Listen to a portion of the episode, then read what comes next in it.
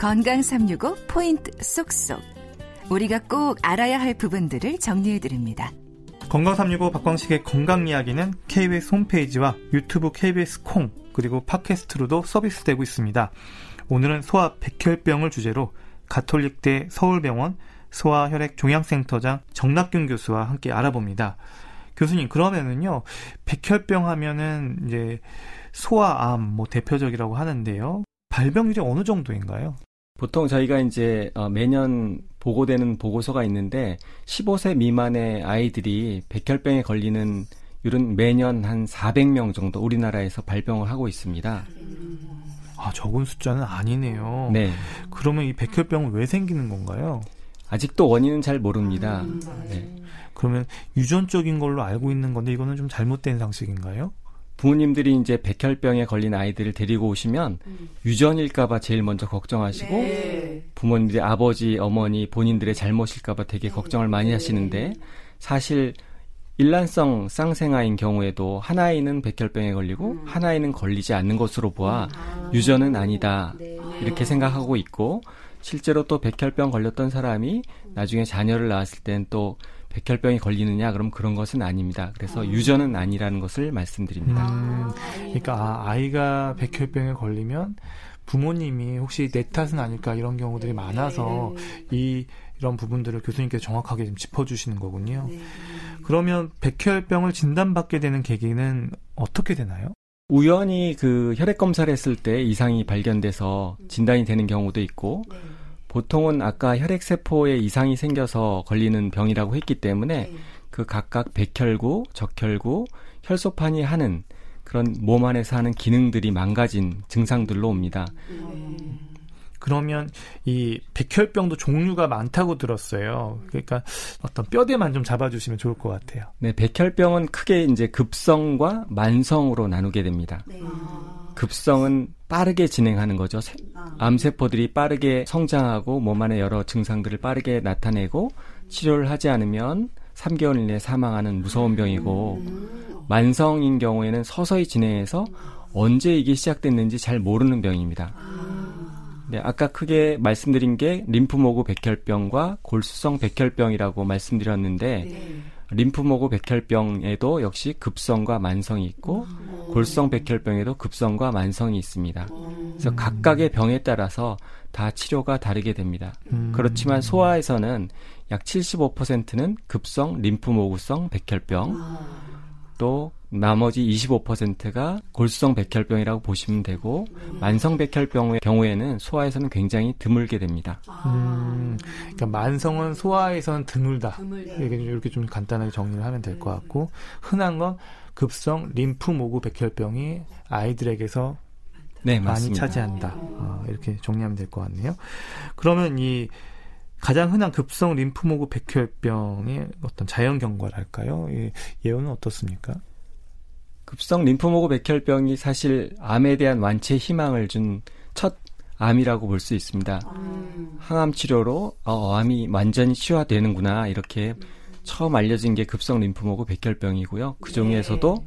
소아에서 굉장히 예후가 좋아서 소아에서는 항암 치료만으로 90% 완치가 되고 있습니다. 음, 그러면 이 급성 림프모구 백혈병이 있는 아이는 초기에 어떤 증상들로 표현이 많이 되나요? 처음엔 이제 어, 이유 없이 팔다리가 아프다고 하는 아, 경우도 있습니다. 아, 팔다리가 아픈 네. 아. 성장통이라고 우리가 얘기도 네. 하고 흔히 그럴 수도 있는데 네. 이게 한, 한 달이나 두 달 전에 그런 증상이 있는 경우도 있고, 또 어떤 아이들은 이제 워낙에 얼굴이 하얘서 잘 몰랐는데, 네. 창백하니까 네. 엄마는 그냥 계속 아이는, 우리 아이는 피부색이 하얘서, 네. 그런데 아이는 점점 빈혈이니까 음. 잘 움직이기 힘들고 계단 올라갈 때 숨차고 어, 주변에서 보기엔 애가 핏기가 없다. 이래서 이제 음. 검사해보고 알게 되는 경우도 있고요. 또 이제 그 백혈구가 떨어지니까 면역 기능이 떨어지게 됩니다. 네. 보통 감기 같으면 우리가 2, 3일 내에 열이 떨어지게 되는데 열이 장기간 나게 되면 아. 한 일주일 이상 지속되다 보면 그래도 이제 병원에 가서 혈액 검사도 하게 되면 네. 이제 이상이 발견돼서 알게 되는 경우도 있고 네. 보통 우리가 코피가 나면 한 30초 음. 길게 가야 5분 정도면 다 먹게 되는데 네. 이게 한 30분 이상 계속 출혈이 난다든가 아니면 전신에 이제 피멍이라든가 뭐 이런 것들이 작은 출혈 반점들이 나게 되면서 어 이상이 있다 해서 오게 되는 경우가 있습니다. 아, 무심코 넘어가는 질환들, 아, 증상들 중에 이렇게 급성 림프모구 백혈병이 숨어 있을 수가 있겠네요. 음.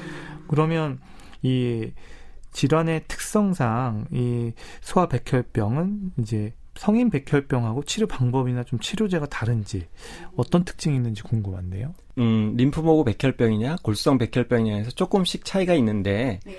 림프모구 백혈병의 경우에는 소아에서는 주로 항암 치료로 끝을 내려고 하는 음. 것이 있고 성인의 경우에는 아무래도 이유가 좋지 않아서 네. 골수 이식으로 아. 네, 마무리를 하게 됩니다. 음.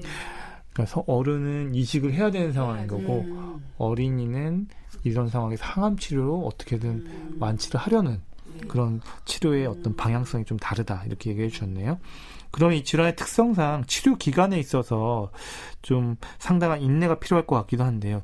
조심할 부분들이 있습니까? 처음 치료가 굉장히 중요한데 아, 암이 골수에 가득 차 있기 때문에 음. 골수 기능이 많이 떨어져서 여러 가지 혈액 세포가 하는 기능들이 많이 떨어져 있기 때문에 거기에 또 이제 항암 치료를 하게 되면 그 기능들이 더 떨어지고 다시 정상 기능을 회복할 때까지 면역 기능이 굉장히 떨어져 있게 됩니다. 그래서 그 시기를 잘 넘기게 되면 그 다음부터는 그렇게 어렵지 않게 치료를 하게 되는데 한 6개월에서 10개월까지는 좀 더 강화된 치료를 하게 되고 그 시기가 지나게 되면 유지요법이라 그래서 먹는 약으로 치료하는 기간이 한 2년 정도 보통 됩니다. 그러니까 그때는 이제 외래로 주로 왔다 갔다 하면서 음. 치료를 하기 때문에 학교도 다니고 일상생활을 하면서 병원에 오는 날만 이제 오게 되는데요.